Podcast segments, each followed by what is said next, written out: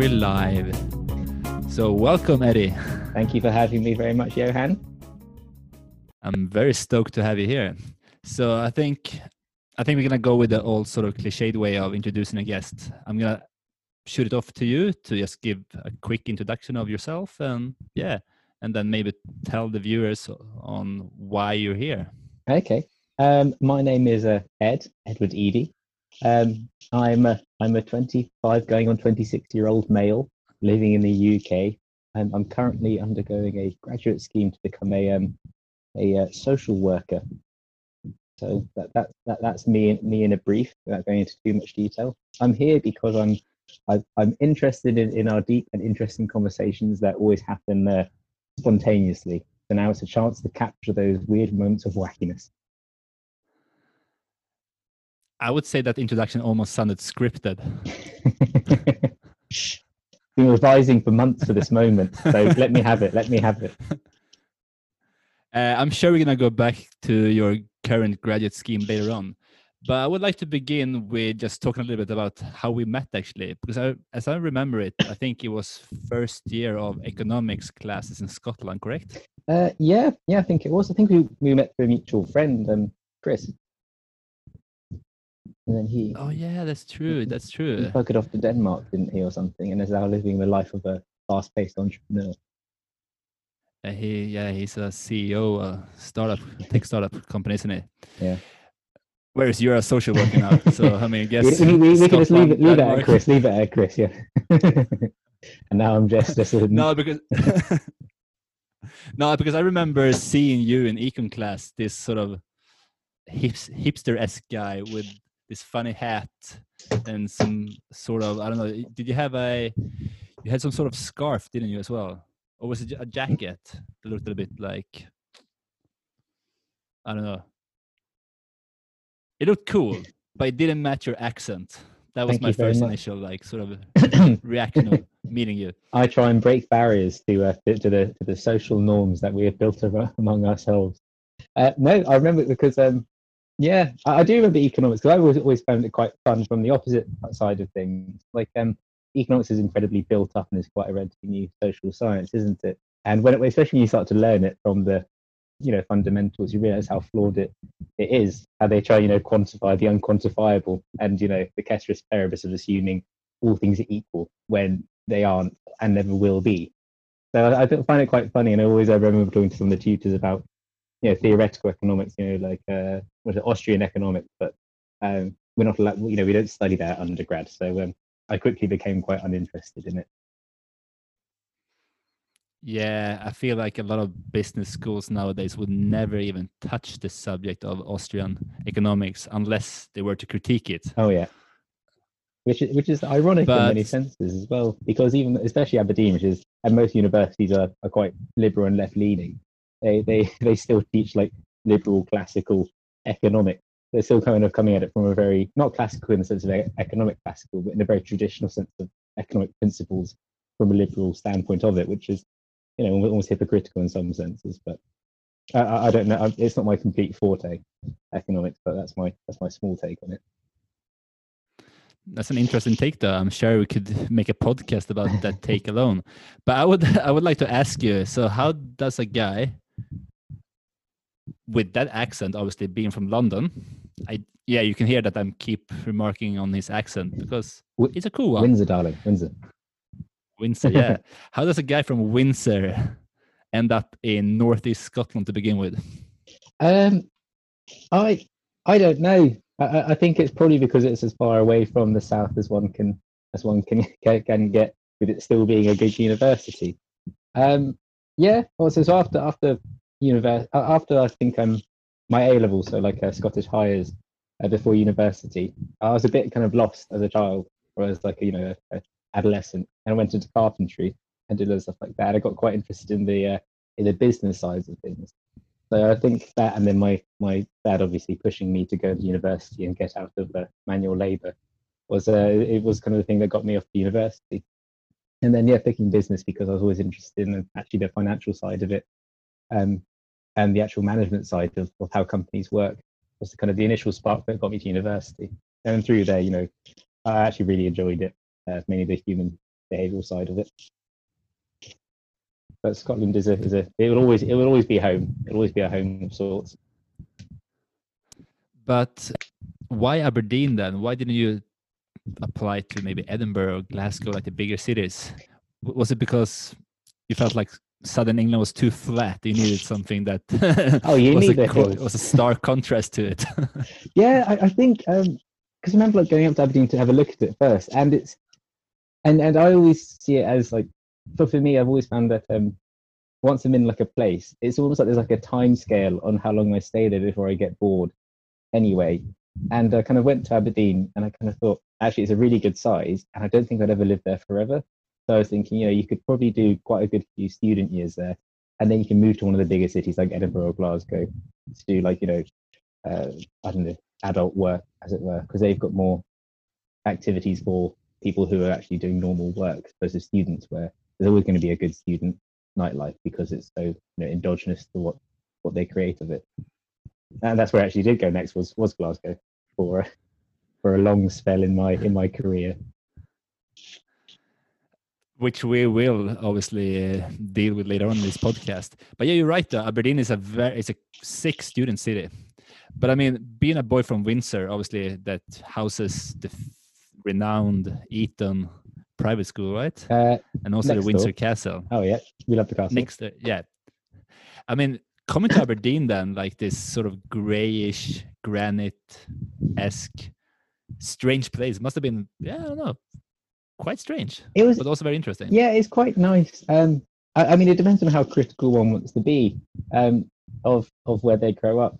I personally find where I, you know, where where you grow up, you never really want to live. I find if it's a town like Windsor is, like it's a medium-sized town, um, it's incredibly conservative in its in what I'd say more so in its social views that kind of um, annoy me. Like they're quite um, it's quite slow moving. It's so expensive. It, it means that local shops can't start up without heavy capital, which means that you know you have less innovation, you have less spreading of ideas. You've got a lot of people who they don't like people kind of being a bit too liberal.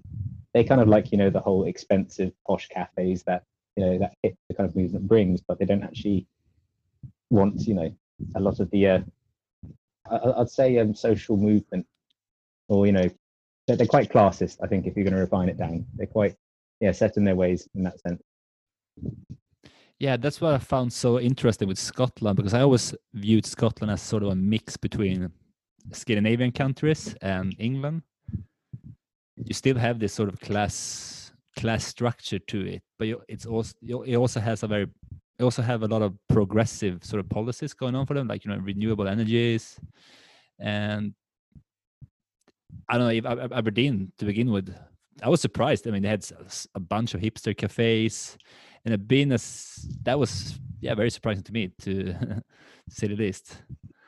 Yeah, I mean Aberdeen is a bit of a strange one because it is it's so far north and it is it's, it's a relatively small city with what two hundred and fifty thousand people. But yeah, it, it, seems to have it seems to actually churn out quite a lot of um, innovators. It has actually got quite a good vibe about it, quite a creative vibe, which is um it's like like you like you put your finger on is is quite strange for being where it is, and it's not Edinburgh, it's not Glasgow. And those, those relative are so much further south, and people never really realise it. They kind of say, "Oh, Scotland, that's just like a tiny country." It is still tiny, but some places are actually quite far apart. But yeah, it's interesting you say about the class thing because, um, especially if you look back in history, Scotland was still heavily oppressed by um, by England only a couple of hundred years ago, um, and arguably have been oppressed through economic policy until quite recently and that's why I think it's actually very different from England. And a lot of their policies are almost like sometimes you can kind of see them as you know two fingers up to to the English um, uh, Parliament. But like with the whole COVID kind of situation at the moment, you can see how a lot of Scottish politics and policies around COVID almost go in the polar opposite way to England, maybe even just to prove a point. But um, yeah, I think it definitely unifies the country, and that's why it might have a bit of a a, a weird community feel to it because they kind of have that enemy to, to join and gang up against.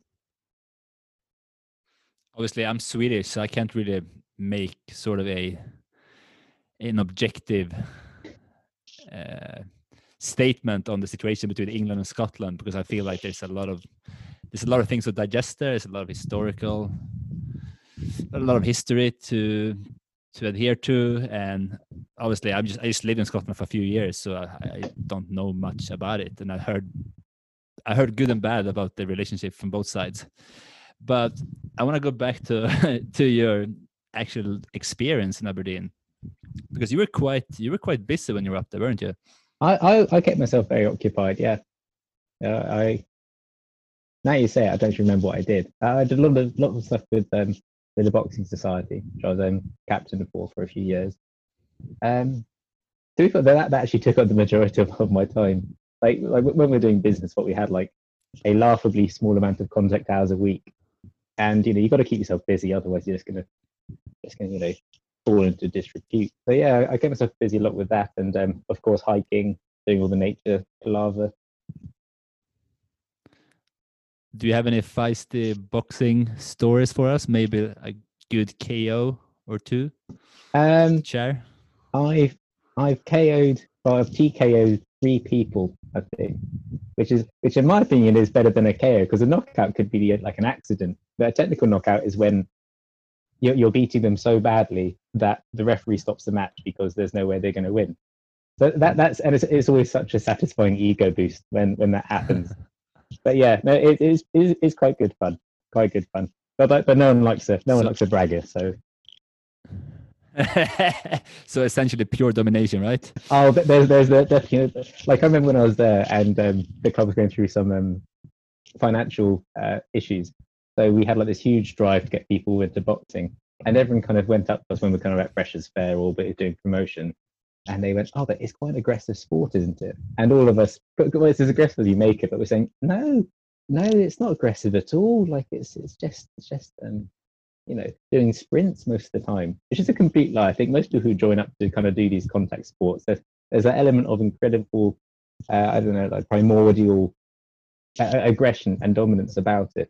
Like that's one of the reasons why I like it because I used to do rugby for ten years or something, and you're part of a team, which is always great. It's a different sport, but when you're doing boxing or like a solo sport like that, like it, it, it like you can train as much as you want, and you've got like a team around you. But when you're actually in the ring, like it is, it is kind of up to you and your own personal drive who's going to win that match. Like if you want it more than the other person, you're going to end up winning the match. So yeah, that's what I quite like about it. unless you get hit by a lucky shot right on the on the jaw i think it's quite interesting when you say said as well about primordial because face it everyone loves fighting. So if if you go out on a saturday night and you hear or you like maybe you see a brawl somewhere everyone's gonna rush to to view it Yeah, be like deeply excited about the outcome. Even though it might be really aggressive it's still something that triggers people to watch.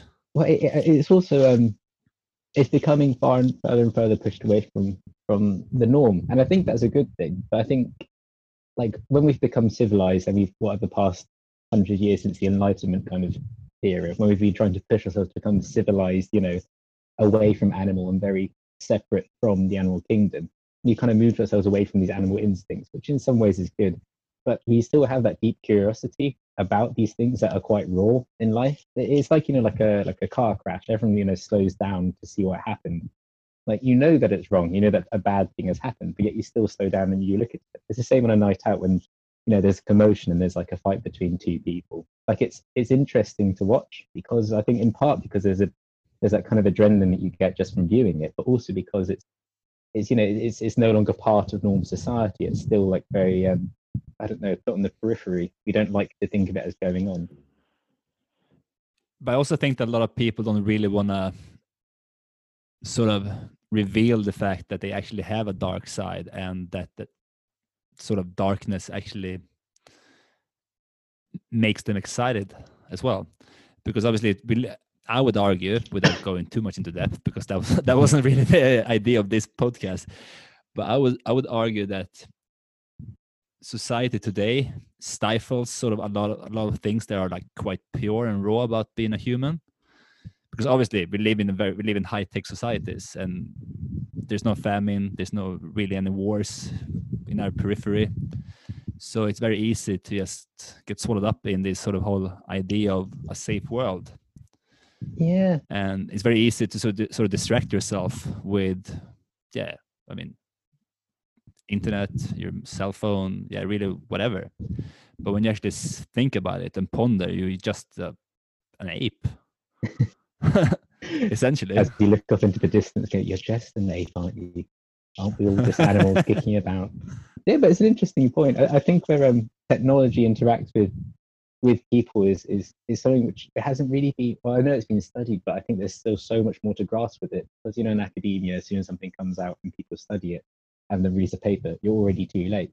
So you can talk from two two angles here. Like one is, like you said, like the internet and social media and our our desire to scroll. Like that's clearly technology which is actually tuned into our animal instinct or like at least our brain chemistry and is you know hooked on to what causes addiction. Like you know there are huge social media companies that pour millions of pounds into um, their dopamine um, kind of behavior or releases. So like they they almost like uh, have come full circle and actually tapped into what is naturally a desire for us, which is you know like social gratification and stuff. Then the other side of it would be technology like um like even now like over Zoom, like even though it's a great enabler, like people are starting to think of it as a replacer for social contact and forgetting like how much being in person actually does for your for your brain, both in terms of communication, but also in terms of um, you know feel good factors. Like we like to be around people, we're, we're social beings. But yet people are trying to almost like like you said, remove that from it. You know, like all wearables, all wearable gadgets, or you know, constantly trying to move things into a uh, technology-based um, approach can actually, you know, you can move too fast and forget that's you know we're, more complex than just a mere refinement into technological numbers. Yeah, obviously. I mean, the last point you made there is very true. But I think it's just a natural progression of things. I think I've heard some people argue that technology, yeah, it's not really part of evolution, but I would argue it definitely is. I mean, if people can create a thing like Zoom that's connected to the internet that allows me and you to sit in two complete remote places, that's just a natural progression of of things of our species, right? I would argue. Yeah, yeah. I, mean, in a way, it um, it displaces forms of evolution. Like if evolution is is meant to be so that we um, so that we, I suppose, overcome issues that are in our environment. Like we kind of invent a way out of those things. And at this point, I don't think, yeah, like you said, you can't talk about natural evolution anymore because, I mean, what is natural? Is us having, you know, electricity natural? But yet it's intertwined with our very lives. I mean, it'd be interesting to see how, like, you know, epigenetics, for example, ties into technology use. But yeah, yeah, it's an interesting one. So, as you can see, me and Eddie are quite often finding ourselves in these situations when we're talking about something and then we just shoot off to a complete different direction and talking about epigenetics or Chat shit. Am I right? natural evolution. yeah, pretty much chatting shit without any pedigrees. About things that we don't really know anything about. Huge assumptions have been made during the past 10 minutes of talking with no say, Oh God, or references. Imagine if people actually knew stuff about evolution would listen to this. Mm, maybe they would get triggered. yeah, it's good, Oh, it's it's good to have an opinion, isn't it? Right? Right? oh yeah it's very good uh, this is the beauty of things you don't really have to know stuff to talk about them No, which is which is good because otherwise I don't think I'd ever say a word. But I, I would be a very quiet man as well yeah, but okay so obviously aberdeen yeah so pulling it back you in. did your four years in. there I'm trying to yes so you studied business and economics for four years no you did business right Yeah, so, so I actually did um, geography to begin with. Then I did geography and economics. Then I did dropped geography. Then I did economics with business, and then I dropped economics. That was my uh, detailed walkthrough, if you want. Ooh, I did not know that. Interesting. But yeah, so you graduated, which was quite good because we actually got to graduate before cor- Corona. So we actually had to, got to have this actual ceremony, right? Oh yes, Ete Graham and all that. Uh, and then you end up in Glasgow, didn't you? I did, yes. Um, as part of a um, yeah. I don't know. I, it, it's a strange way to actually see how I got there because I like to consider myself slightly intelligent at you know the best of times, I suppose. Um, and like all graduates in business, like in your final year, you're there looking for every graduate job. You know, you, you're interviewing for all these different positions, and I, I was going for consultancy based jobs. And then I kind of stumbled across this one, which is in finance. It's financial sales. I won't I won't name the company because I think they're they're very they're they're not very good.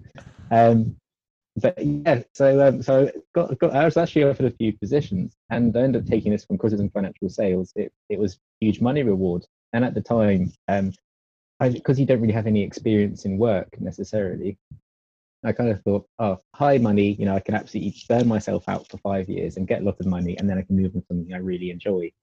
So I actually started that job. Um, I think I was in it for five months, probably less. I think it was like four months, um, and just just hated every second of it from the second or third week. Um, yeah, it, it was one of the fastest learning curves I've ever experienced in my life in terms of, I suppose, learning about like life and my own internal drivers but yeah, it was it was a it, it wasn't the happiest period of my life, but if you like the person you are now, then you've got to appreciate all the experiences that you've had before now. So yeah. Could you elaborate a little bit on why you hated the job so much? Yeah.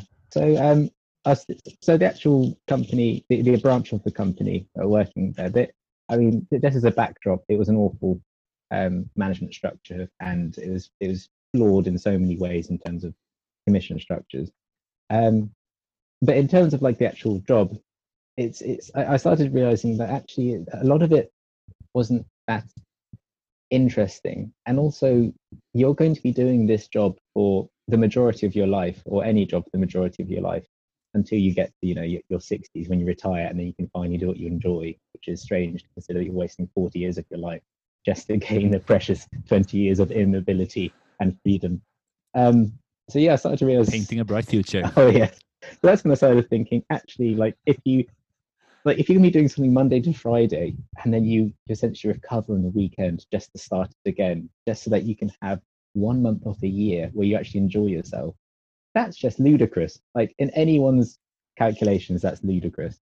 Like if if you're going to be doing something for the majority of your life, you may as well at least have it and at least enjoy it or at least have it you know change now there's a, I think it's called like Dead Poet Society, is a film, and you know there's a quote in that which was, um, you know, if you're going, to, you know, make sure that you live an interesting life, and if not interesting, and make sure that you live a meaningful life, and if not meaningful, at least make it interesting. I kind of thought I'm not going to, you know, get to the age of like 40 or 50 when you know we're all having kids and stuff, and someone goes, oh, so what does Uncle Ed do? And someone say, oh, I don't know, but he has a nice car. Like, how much of an existence have you played? Like, how can you spend 15 years of your life doing something just to have material possession? Like, at least make a change. So that moved me on to um, looking at different jobs and currently landing the job that I have, which is in in social work. So, yeah. For those, for those of you who don't know, he was referring to the movie Dead Poet Society with the late Robin Williams.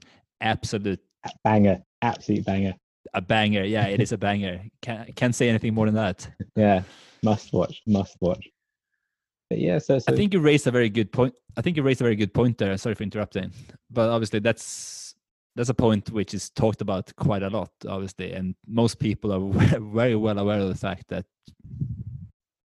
they are wasting their time working for an employer that they don't want to work for. But I think also people have a very strange concept of time as well because time is not infinite right i mean i would assume we are most likely going to die and whatever you think is going to happen after death i mean yeah that's that could be different to different people but as our natural way of living in our natural sort of form and state we will cease to exist. And you're 25 right? Yes.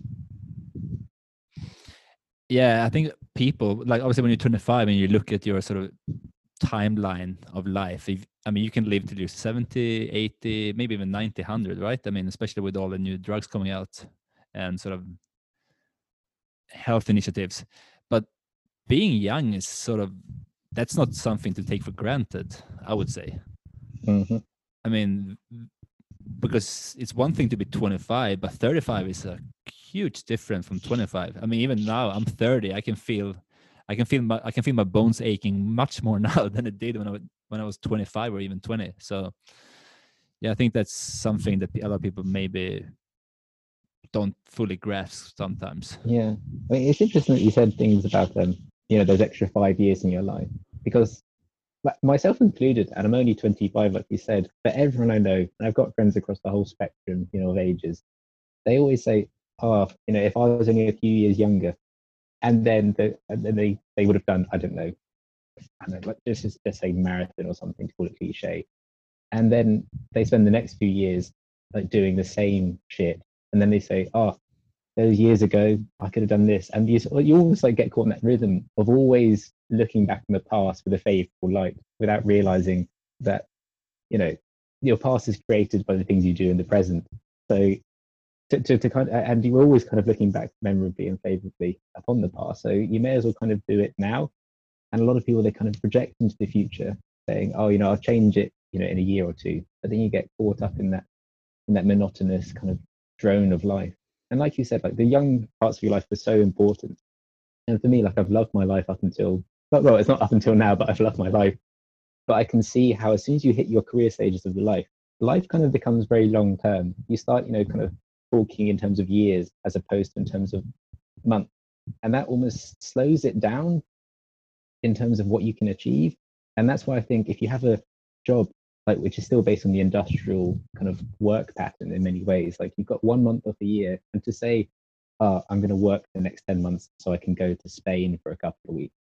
That's, that makes no sense. Like if you're not enjoying a lot those 10 months, like it's just balmy to see how people can actually play their lives and get to the age of you know 40 50 and not really have very much enjoyment to show for it there's so many people like who you know we idolize because they're wealthy or you know we idolize for whatever reason we always look at them how they currently are and they're almost like they're finished form but we fail to realize all the work that went into that to get to that, that position and they didn't just kind of like stay in that monotonous drone they actually kind of caused action to get there i mean not all of them obviously but um, yeah, and that's a very good point. And also, like, I mean, studies have shown. I don't have the name of the study now, so maybe I'm actually just citing someone else's words mm-hmm. That citing some other studies that they, maybe read, or maybe they cited some other person that cited some other person the potential of the study. But anyway, so they said that most millionaires are made in the age of 50, 50 right? So in the 50 range, yeah. 80%. I think it was. Which goes back to your point, obviously, about you don't really see the work that these people have put in to reach that state. And I mean, that work may maybe have been like grotesque or horrible or dreadful or absolutely beautiful. Who knows? Yeah, but also it moves into like a like a like a similar point. Like a lot of people, they see um, wealth accumulation as as a as you know it's almost like like the the metric of success that you're born with like everyone talks about oh they're successful because they've got you know, a big house or you know they've got lots of money so you end up you know working to make lots of money so that you can essentially buy your own freedom but the irony is that you kind of you know you sold your freedom to get that money of course it depends on the ratio and what industry you're in but a lot of these like you said a lot of these millionaires they're over 50 not because they played the fast game but because they did it through very calculated and safe financial investments. Like a lot of the time, it's you know asset wealth, which gets them to that over fifty, over over million mark, and that's a long time to actually spend just so that you can say, "Oh, I'm rich." Like if you actually started to realize that you can kind of cut out the middleman, which is money, and if you're trying to like buy happiness or freedom, are there quicker ways to get there which don't require money? Maybe it's it's changing your job, maybe it's um, reducing your hours, maybe it's taking up a hobby, like I know these sound incredibly trivial, but when you actually start to routinize them into your life, they play a huge part in your character development and also like your enjoyment of of life. Whereas a lot of people they kind of like sacrifice a lot of that. No, I absolutely agree. But I see sort of maybe two issues to your point. I mean, one is I think it's unreasonable that you that most people find a job they sincerely like. At, at least yeah. now today and that's also tied to the fact that to my second point which is the fact that i mean if you look at asset prices so for example the cost of housing i mean just just from the financial crisis 07 up until now like it's an exponential increase in asset prices but obviously wages haven't really increased if any since then. And it obviously puts a lot of strain on people that they actually have to make money in order to have sort of a safe life if they if they are to stay in a decent place living a decent life. Yeah, so i think that's an issue that a lot of young people are struggling with as well because that is the case. You can't really deny that. No, I completely agree. And I say things wrong, as I said, like like a lot of them coming from the fact that you know I come from a, I mean, both of us do to a greater extent come from like a privileged position where we can say this. Whereas if people genuinely are, you know, impoverished, they're going to struggle to, to like holding on to any job just so that you can keep your head above water is is more important at that point than you know trying to you know free yourself from you know the, the, the corporate struggle that so many find themselves in but yeah, like other point of like assets, for example, and buying them, you are kind of caught in that weird loop where if you want to get a job, a good job, the chances are you're going to have to go to a city. So therefore, when you go to a city, you need to either pay rent or buy a house. But because everyone's doing that, they increase the house prices to the point at which you can't afford them. So it is like a, it's a complete it's a complete crash and loop which which exists. And then you, that's why you have like you know the growth of places like London where you know it's just kind of ballooned and now greater london is is, is huge because you have everyone working in the city and then buying outside the outside of the city. But that's why i think people should start moving on to because again like well in the uk i know it's more so in the uk than it is uh, on the continent. But um like house buying is like such a huge thing for us. Like we want to be homeowners. We really want to own a property of our own. So therefore we almost like you know shunt renters and think of renting as like this lower class or you know second uh, second class citizen or second class option but in actual fact it kind of liberates you in terms of giving you flexibility to move around. Like you're not chucking money down the drain just because it's not being invested. You're still spending money on a location. But that's for the UK. The Swedish the Swedish rental market is completely obscene, and I'm not, I'm not going to even dive into it. It's just it's regulated, but it's also sort of unregulated. So you have two separate markets essentially.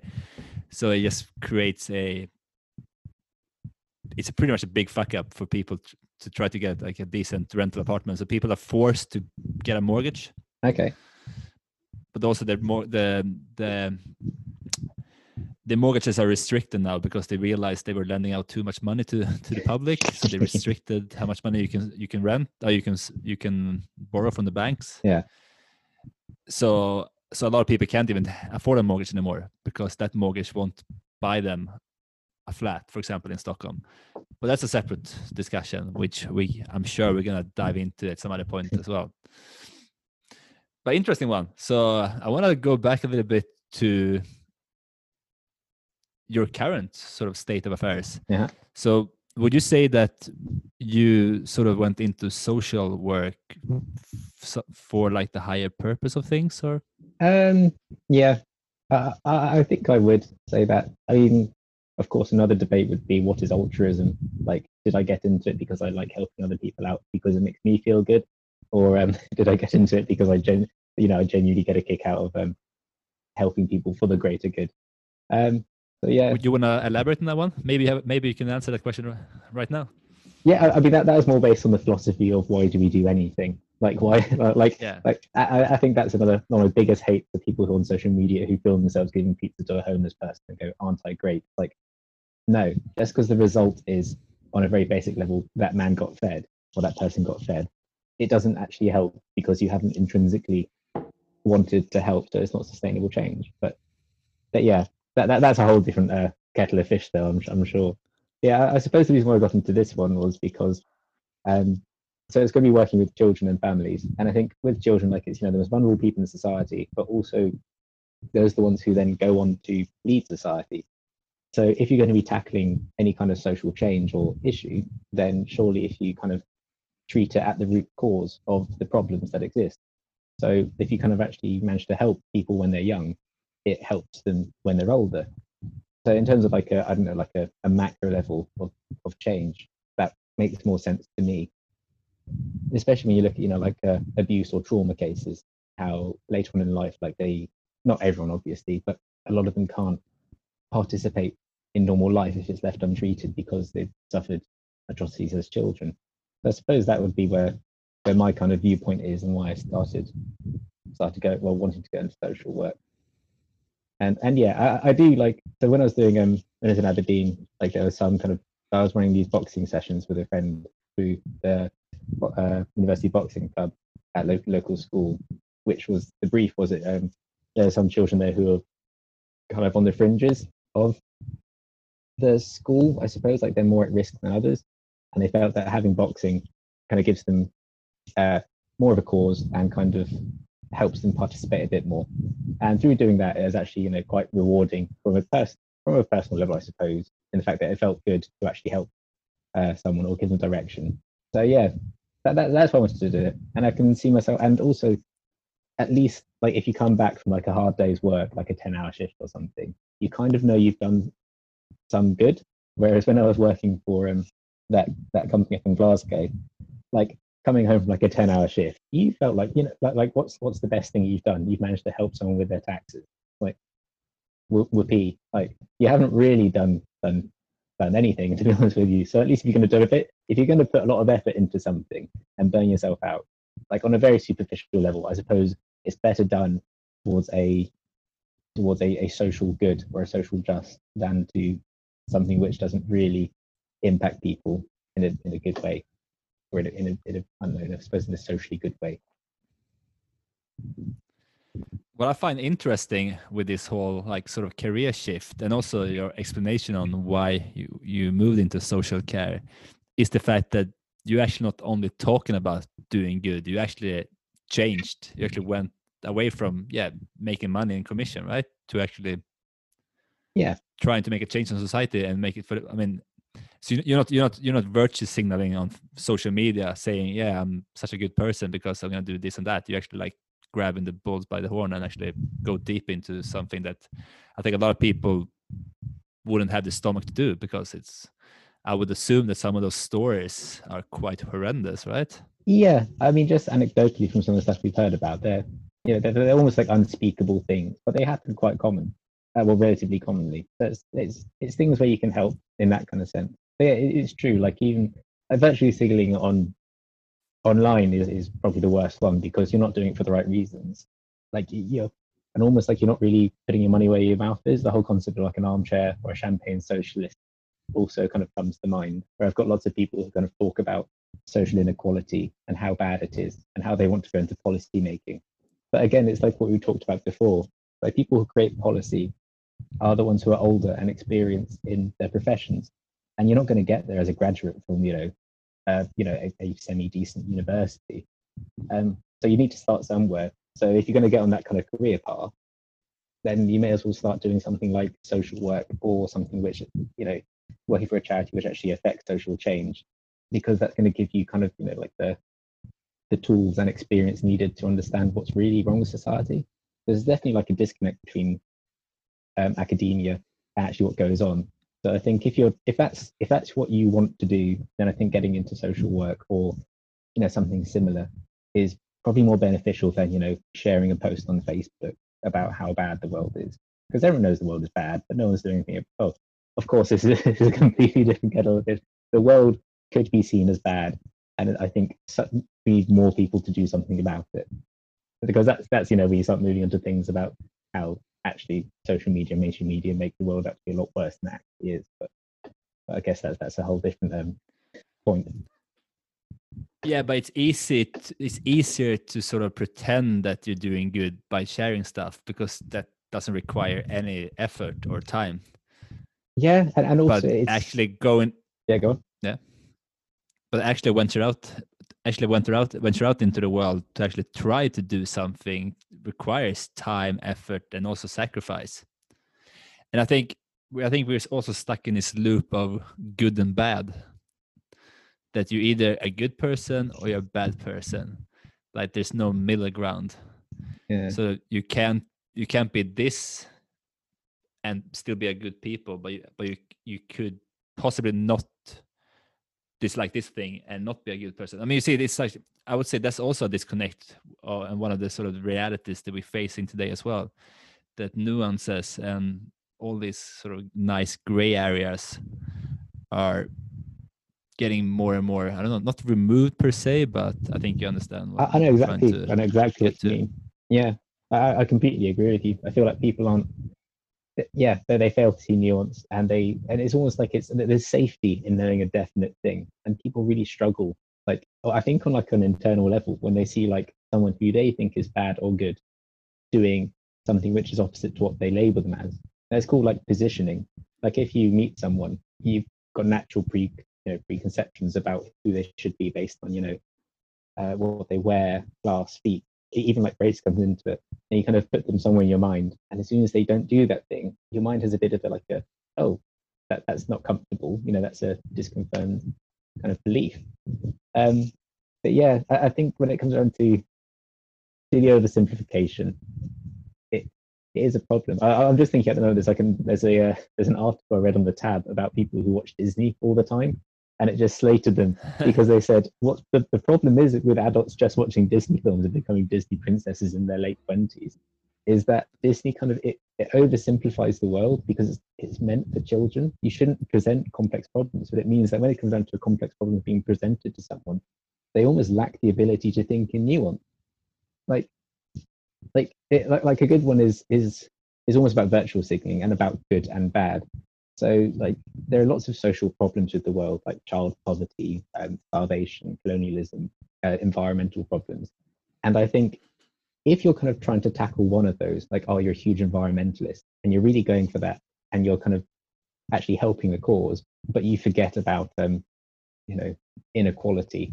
People think that they kind of say, oh, that's great what you're doing over there, but you're still a bad person because you're not doing perfect over there. People like they, they don't give people kudos where they need to actually be given kudos. Like there are lots of different people in the world fighting lots of different battles, and instead of kind of you know picking out the negatives of what someone isn't doing, you should actually kind of praise them for the benefits that they are doing. But our, you know, our brains aren't necessarily wired like that, or people don't like to talk about that because it's easier to talk about the negatives than it is to talk about the positives, I suppose. Ah, very good. I mean, again, a very good point. But I think it's also because everything today is so polarized and political politicized as well. So it's impossible to be a person who would like lower taxes, but still be a, a humane, a humanist at the same time. It's impossible to be a feminist but still like men, right? I mean, that's the thing that people, or people when people hear those things, they they stick this person into a box, and there's no nuances, and that reality has to be true. Because it's easy because it simplifies things. Yeah.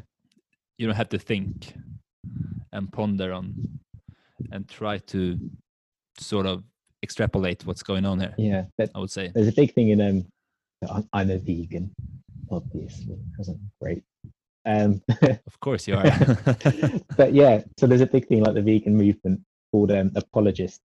So like I, I, and I, I think that being vegan is like a multi, there's lots of different scales and intensities you can go to. Like you can not eat meat and fish or animal products but then when you start looking further into it you know you've got leather you've got lots of al- um, alcohol which has you know animal products in it and then you've got you know horse riding pet keeping all these different things. And of course it's a scale.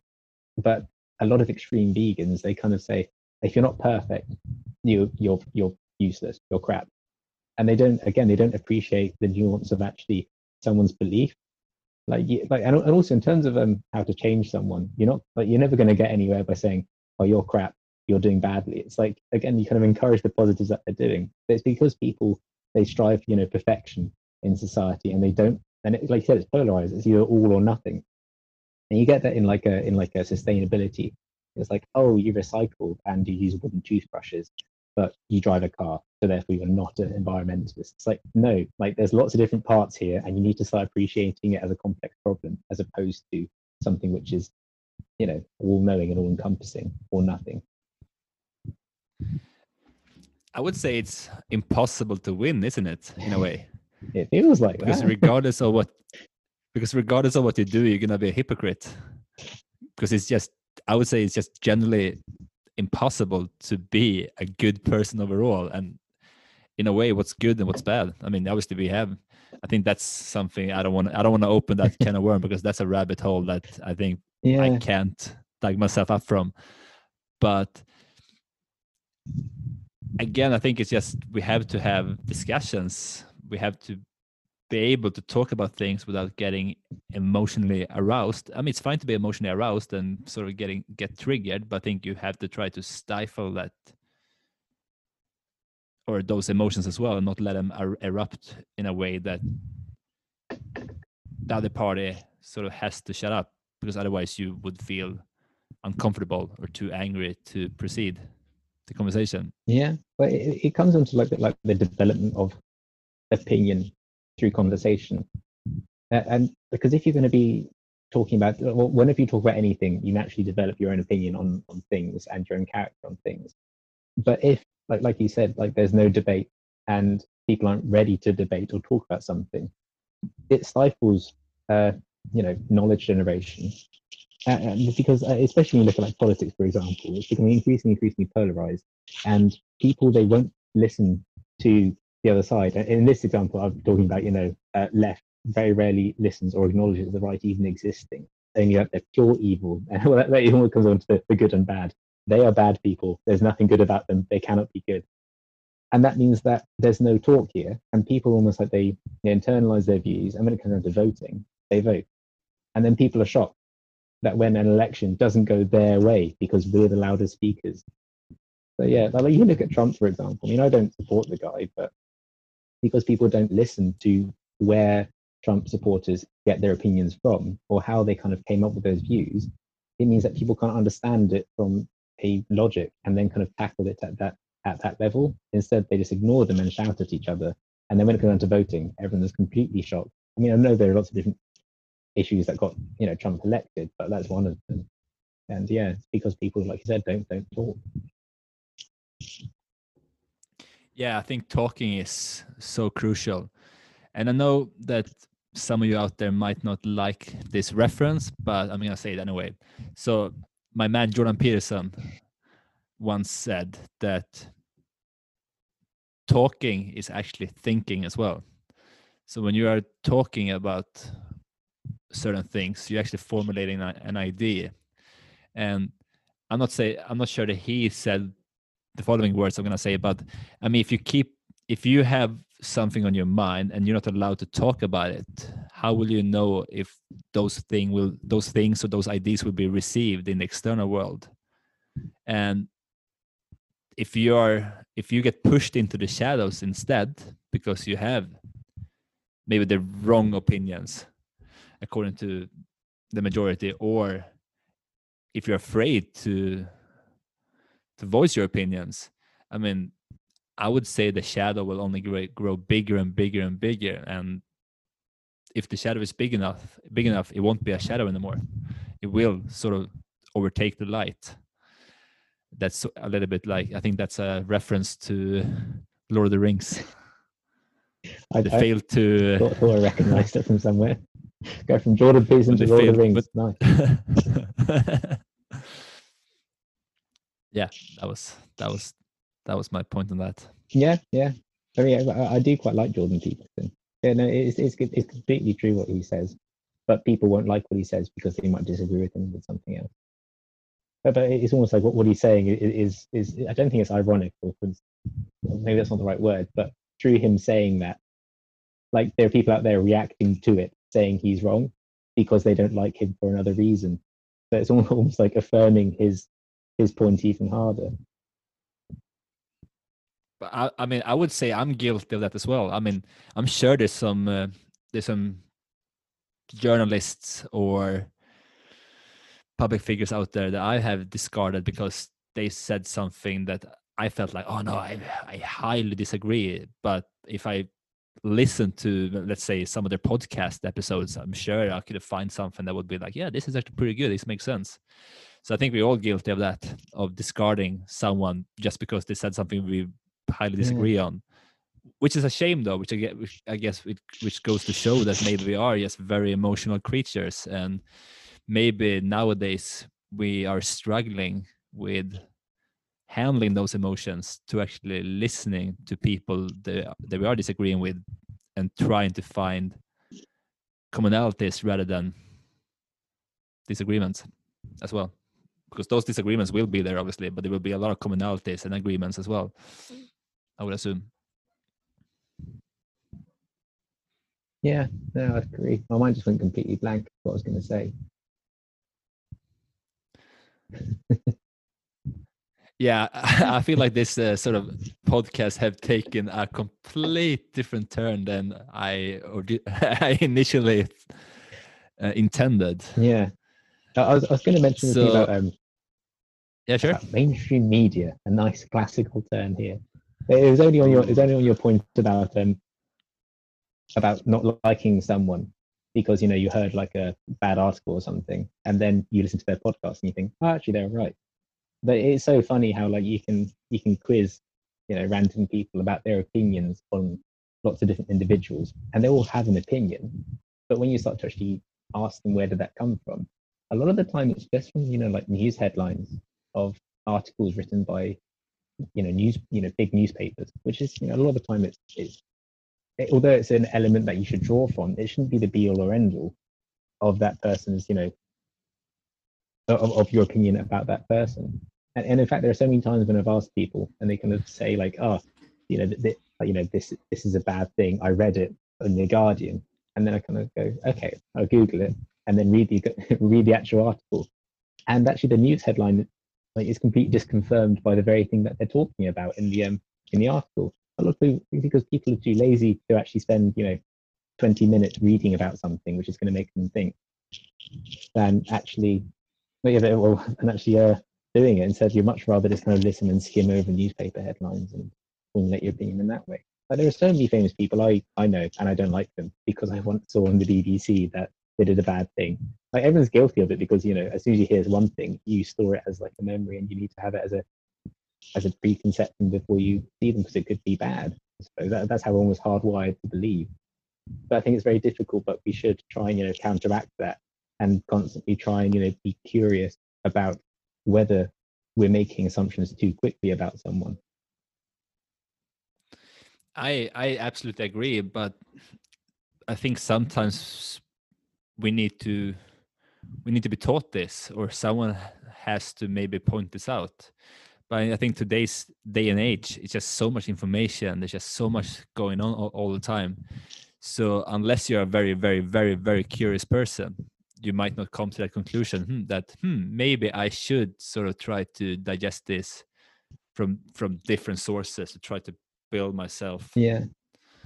I've, I've got a, I've got a like sort of a more complete picture. And i'm guilty of that as well. I mean i am. I mean i i think recently i'm spending so much time like scheming like youtube clips. Just go through blogs very quickly. Because it ties into your innermost uh, brain function addiction pump pump Yes, pump. I sup- seven minute videos. suppose, yeah. Yeah. but yeah there, there's a, there's one example which um, i learned recently on a on a course. And i i don't want to i'm saying this tentatively because it's quite a big thing to say and i don't know whether i've got it correct but they're talking about um childhood abuse sexual abuse and they're talking about pedophilia and incest. And the point that they made about and it's about remaining curious as to your assumptions is that um like in society uh, you know saying this very tentatively because i don't want it to come out like i'm in any way like a supporter of pedophilia because i'm not and now, now i'm stumbling over my words but um so because and it makes me seem like i am but no because pedophilia has and pedophiles have been so stigmatized and built up to be these monsters and you know we hate hate hate them and we can see and again about that objective being bad or good. We consider them to be bad and pure evil and the most abhorrent individuals but it means that we fail to recognize when someone is actually a pedophile because in our mind we imagine you know like this scummy low life person who is just a you know you know in like a white van or something ready to pounce when in actual fact the majority of pedophilia takes you know it, it's a it's a father or like a brother or a parental figure or someone close to the child in the family setting.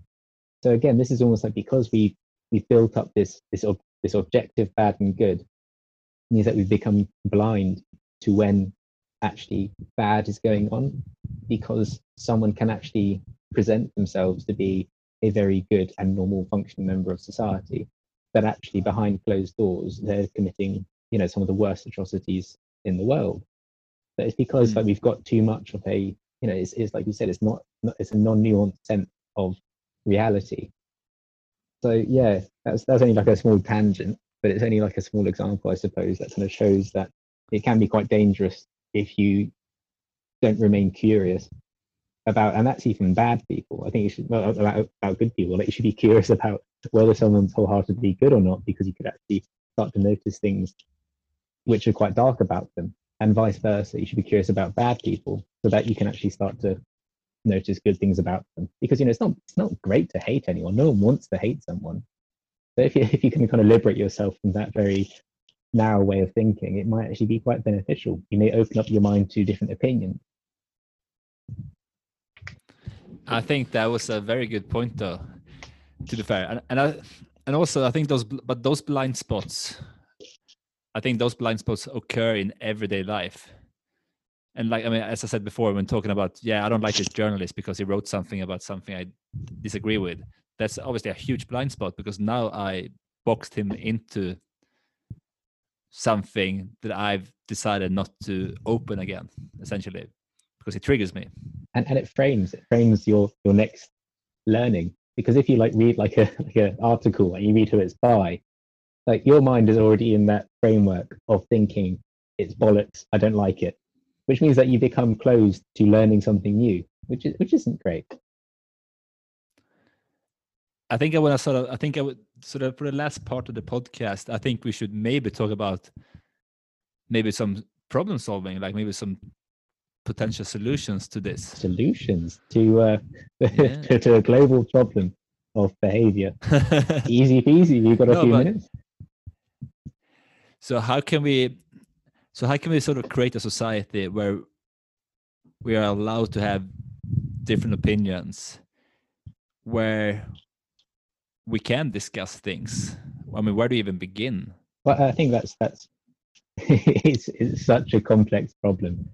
Um, I, I think it would be. I mean, with all problems, I suppose it's good to see where they originate from, and I, I'm I'm not sure where where we'd start with this one because I suppose it'd be quite easy to point your fingers at mainstream media or you know like the echo chambers of Facebook, where you know they naturally polarize things, but but then you could dig even deeper than that. Like you know humans have a negativity bias which is pre-programmed into your brain which you know means that you pick out bad things far more than you do good things.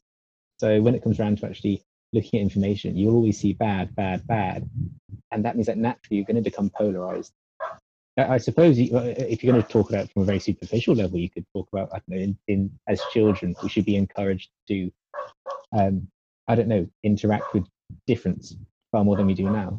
Like uh, like uh, on a side note, like I know a lot of um, my Finnish friends, they talk about the national service that they do, and how one of the beneficial things it does is that you actually mingle with a variety of people who you wouldn't do before, you know, across different, uh, you know, uh, wealth, different classes, different ethnicities, um, and different locations, which means that actually you're far more community based because you've experienced lots of different people. Whereas if you kind of just grow up in a town which is quite homogenous, and then the first time you interact with you know like um a different opinion you become quite you know defensive because it's something you're not used to for starters.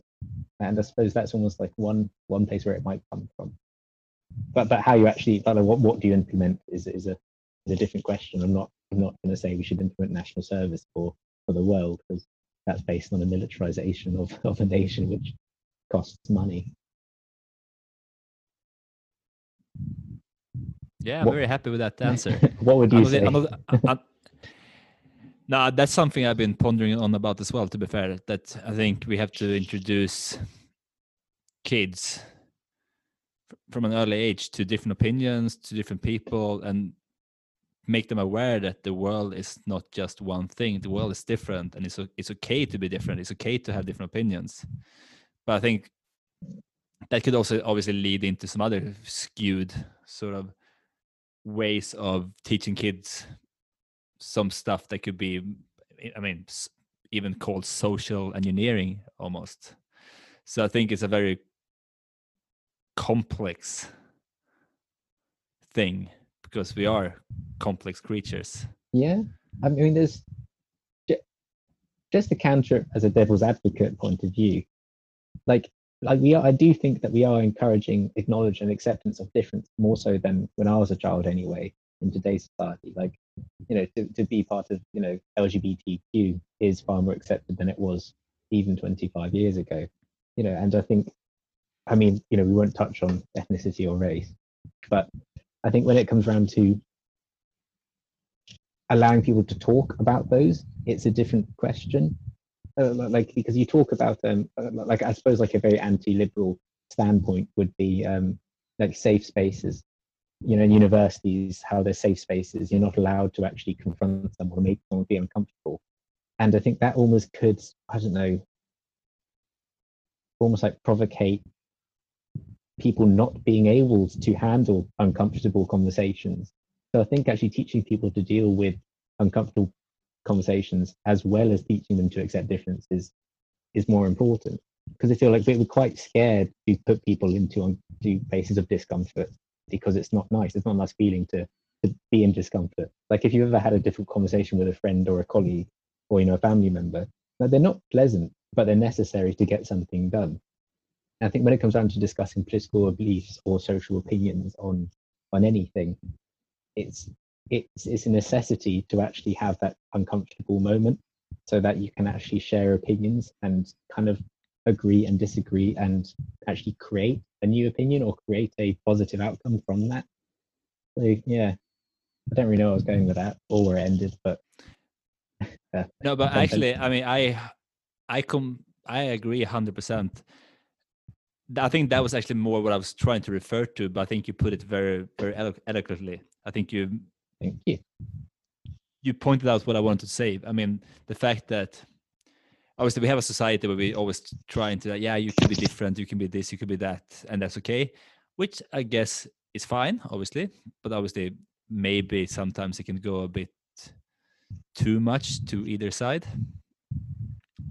But to have those uncomfortable uh, conversations teaches someone that not only i mean not only that life isn't just rosy and everything everyone's going to get along that but it also teaches people that it's okay to stand your ground and be firm and actually tell people off but also respect others opinions. And i think if you can grow eh, and like you said i mean if you can teach kids that from an early age and obviously if their brains are wired that way when they go into adolescence and then even into adulthood we could potentially have a society i mean most likely where we would have a discourse of discussion of openness or even collaboration more so than just having different sort of sides shouting at each other but being very very much not constructive at all yeah so i think that was a very good point uh, I think we're gonna have to wrap up now, but I would like to. Okay, obviously this is completely different from what we've been talking about. yeah, it's changed. But do you have do you have do you have like a habit or routine that you've been doing a lot lately that you feel have made your life better? Um, uh, actually, I have over the past. So, well, I've just been on holiday for a week with my girlfriend who I haven't seen in ages. Um, so apart from that week, I've, I've and I know it's quite talked about at the moment, but uh, mindfulness or meditation.